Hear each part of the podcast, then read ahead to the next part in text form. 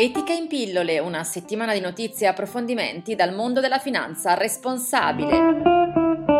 Le notizie. La finanza alternativa europea cresce a gran velocità, il 92% in più solo nel 2015, che corrisponde a un movimento di capitali per oltre 5 miliardi e 400 milioni di euro. È la finanza fatta dal crowdfunding, la raccolta fondi dal basso, di solito online, per lanciare una nuova idea di impresa, o dal lending peer-to-peer, cioè i prestiti tra privati senza il coinvolgimento delle banche. La fotografia è stata scattata da un recente rapporto redatto dal Center for Alternative Finance dell'Università di Cambridge insieme ad altri attori del settore.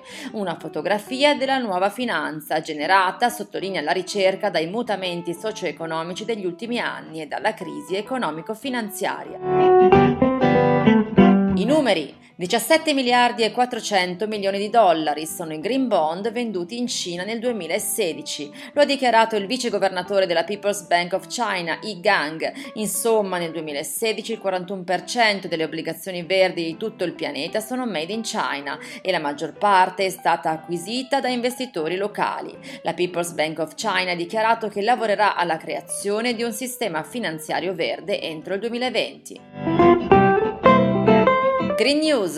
Le aziende americane potrebbero presto dover rendere noti i propri rischi ambientali, le emissioni di carbonio e le politiche energetiche. A richiederlo sarà la SEC, l'autorità di controllo della borsa statunitense, che ha annunciato l'intenzione di riesaminare le regole delle public company rendendo obbligatorie le informazioni relative all'impronta ecologica delle imprese. Un mix di informazioni che a cascata si ripercuoterà sul rating delle società, sulla loro nicchia di mercato e in positivo sui rischi connessi al climate change change.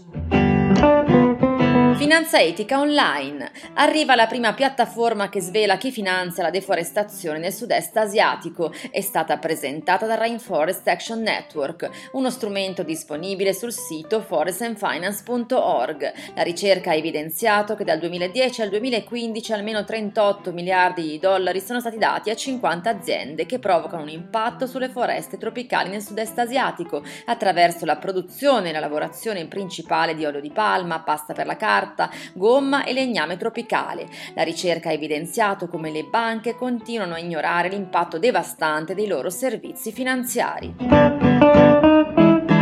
L'appuntamento si terrà a Milano all'Università Bocconi il 4 e il 5 ottobre il Salone della CSR dell'innovazione sociale, il più importante evento in Italia dedicato alla sostenibilità e all'innovazione sociale.